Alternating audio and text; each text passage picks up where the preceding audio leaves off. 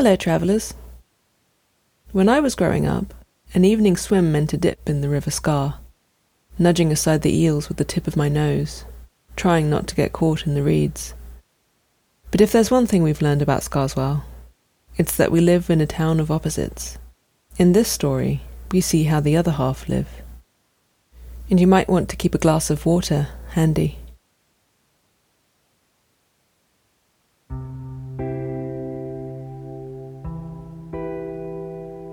You've heard a version of the story before, I promise you. But bear with me. It's the one where a dumb teenager, with the encouragement of all their friends, has too much to drink. One thing leads to another, momentum builds. Soon enough, they're throwing up in a bush, and from there, it's just a straight line to them waking up the next morning, groaning and swearing they'll never drink again. And that's if they're lucky. My version of the story begins one warm and hazy summer at my friend Evan Tarley's house in Scarswell Rise. Of course, the house was huge. It was one of those summers where you have to learn a lot about yourself. But honestly, I learned just as much about other people. I learned, for example, that my friend Evan was one of the richest kids in Scarswell. When you're a little bit younger, you can't necessarily read the signs.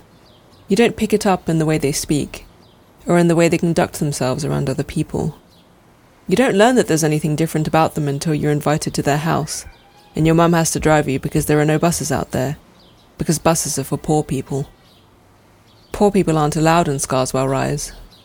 It's not like there's a security guard making sure everyone who enters the gate is wearing chinos, but there might as well be.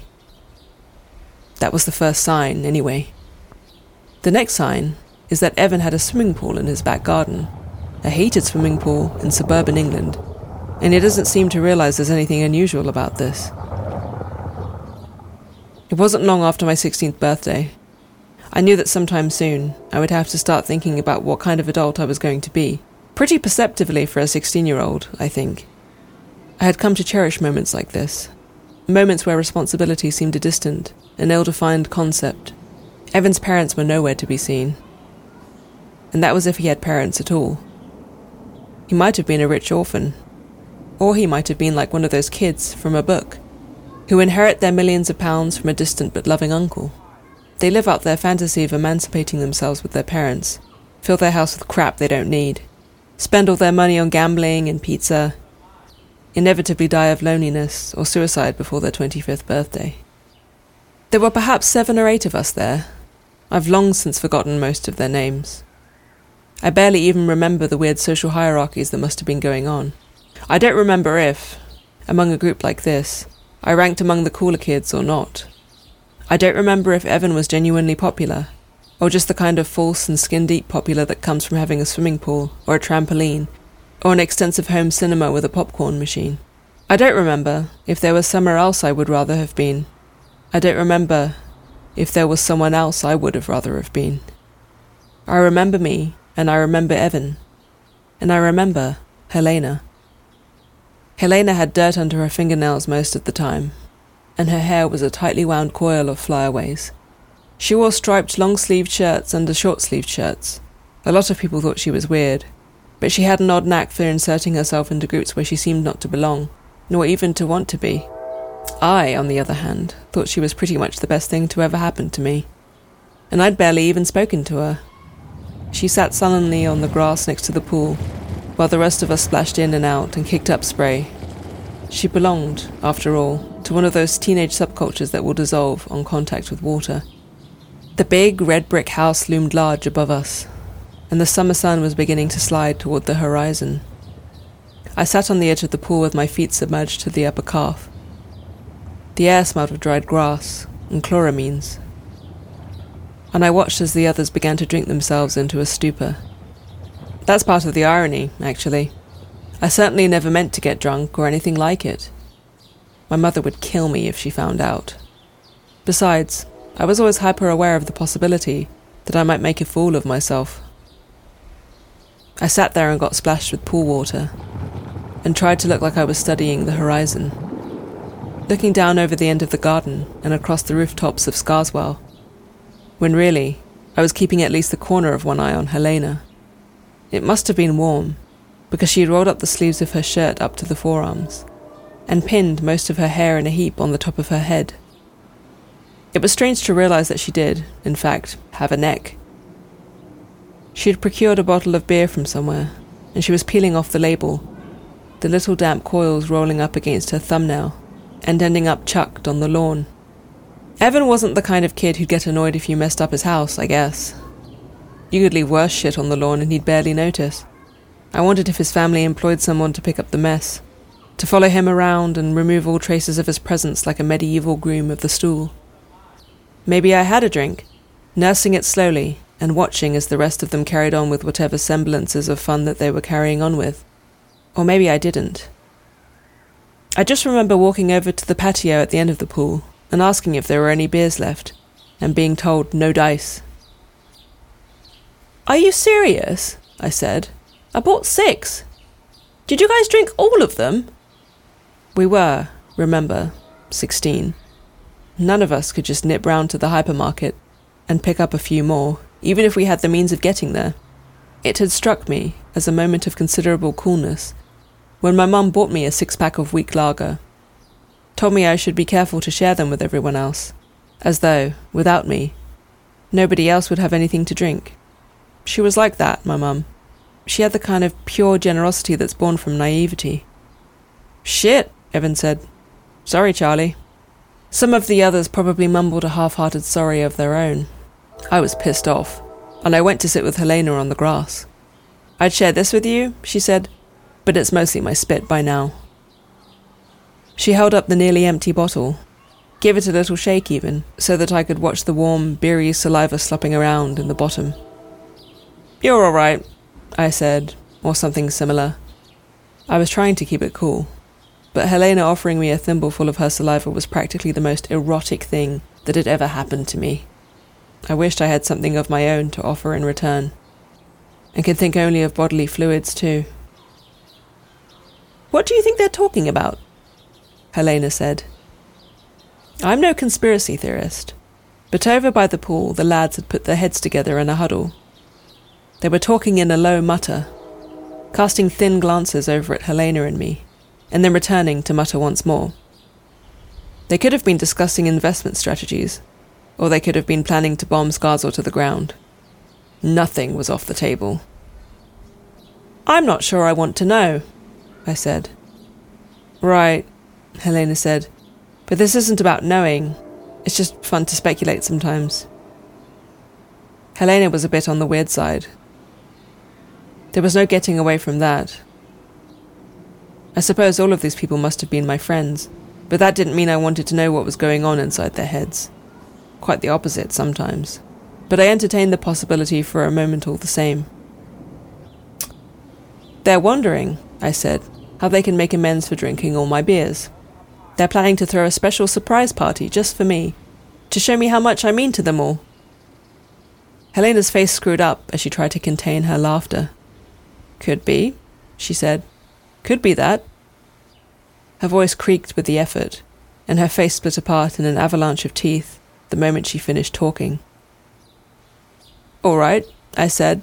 Probably not that. What's your big idea? They're plotting a special operation, she said. Logistics, camouflage, A team and B team, all the rest of it. Okay, I said. I'm intrigued. What's the operation all about? Oh, I don't know, Helena said. I hadn't got that far.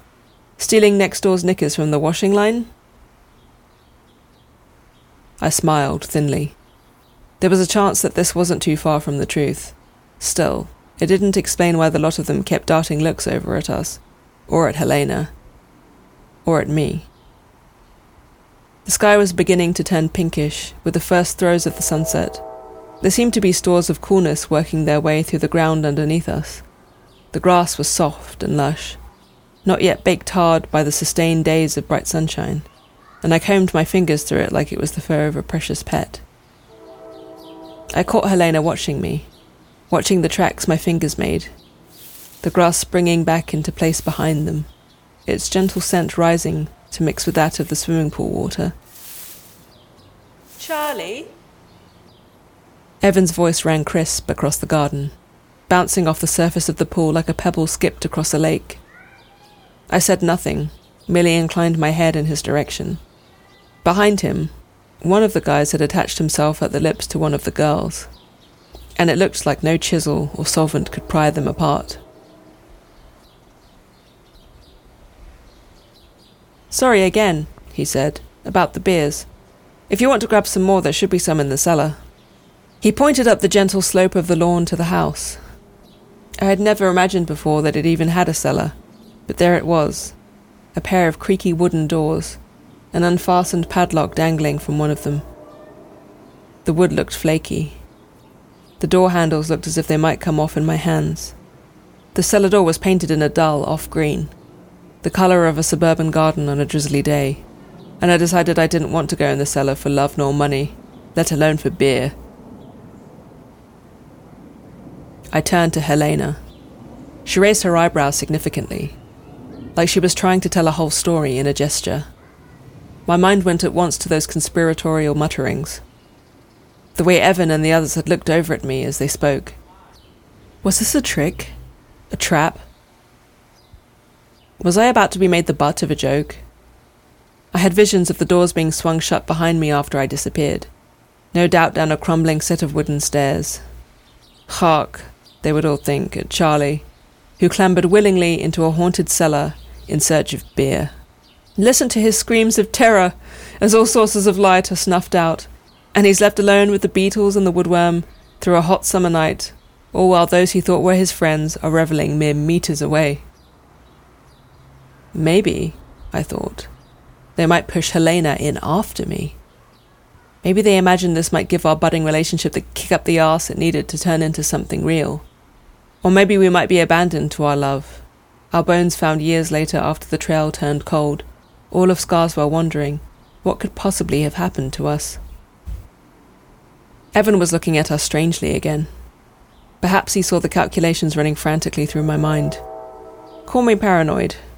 Maybe I could have avoided a lot of distress if I had gone along with what Evan said, but something didn't sit right with me. I'm just saying, he said. Maybe you've got a hell of a thirst on you. I don't know. Or don't. I don't care. My imagination was working overtime. I scrutinized Evan's word for a sign, or signs, that I was about to be turned into a laughing stock. The risk, I thought, was too great, and the feeling of betrayal was starting to bubble up somewhere inside my gut. A mist descended, like the chlorine haze of the swimming pool being drawn over my eyes in reverse. I bought six beers for these people, I thought, and this is the thanks I get? Well, I'm not going to take it. Not a chance. Oh, I'm thirsty, all right, I said. I'm practically dying of thirst over here. I was on my feet without having noticed myself stand up. Helena looked up at me strangely as I strode over to the garden table picked up a plastic cup from the stack in the middle. The lads had stopped talking. The couple had even stopped devouring each other's mouths and faces. I realized the cup wasn't empty, but that wasn't going to stop me. I flung its contents aside, beer and saliva and whatever else splattering onto the grass. Thank God there's enough to drink, I said. I was practically yelling now.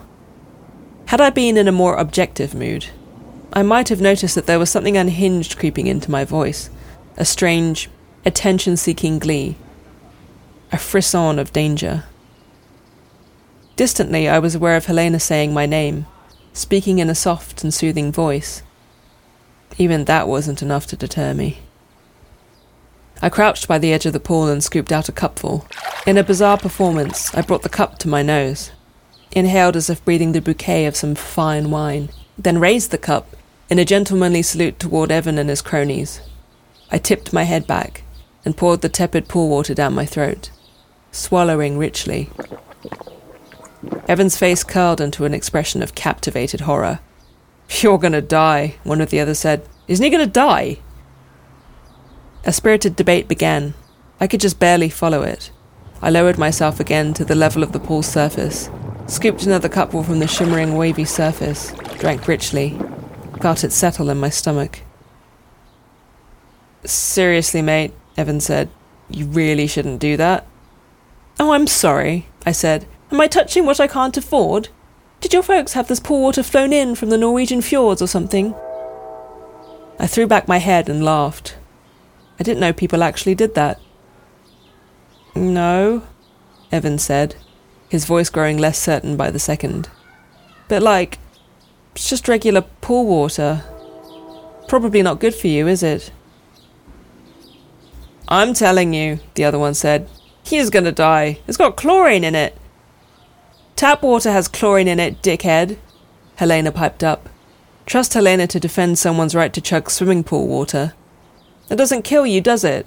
Or does your mum only put milk in your bottle? Shut up, freak. Ladies, I said. Gentlemen, let's not fight. I raised a third cupful of water over my head. I would like to propose a toast. A toast to our gracious host, to youth, and to Scarswell on Sea, the jewel of the south coast. The jewel of the south coast, one of the lads said, getting to his feet and then sheepishly sitting down again. Swallowing my third cup of water, or maybe my fourth, or maybe my fifth, I slowly became aware that my vision was getting blurry. The Scarswell rooftops began to vanish. The tower of the Civic Centre, the cranes on the waterfront, dancing limberly before my eyes until they threatened to fall over and level the city. The people disappeared to points at the edge of my vision, and I swayed on my feet. I envisioned myself drinking the pool dry, triumphantly reducing 50,000 litres of water to a mere memory. Pissing pure chlorine as I drank, and turning Scarswell into a steaming toxic hole. The last thing I was aware of was Helena, insisting I'd had enough and trying to take my elbow, and the way I brushed her aside as I went on, triumphantly swallowing.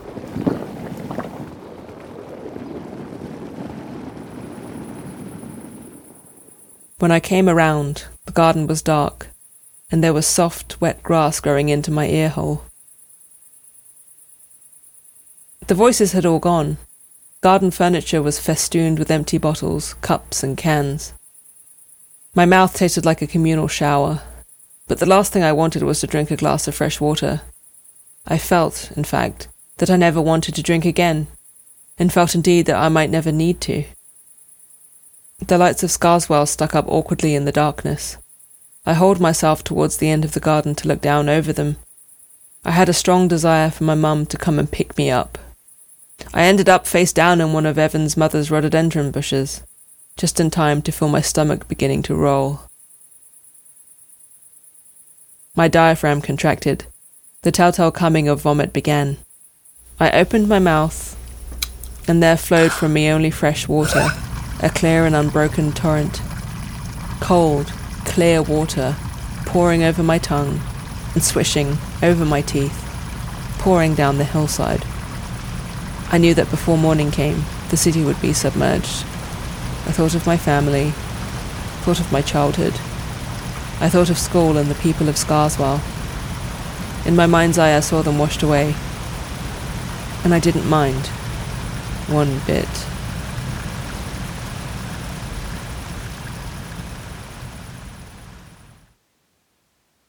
Here at the Scarswell Tourist Information Office, we rely on our listeners. If you enjoy our stories, please consider supporting us on Patreon and find our newsletter, merch, and more at scarswellonsea.com. We'll see you in two weeks. We're so very sorry.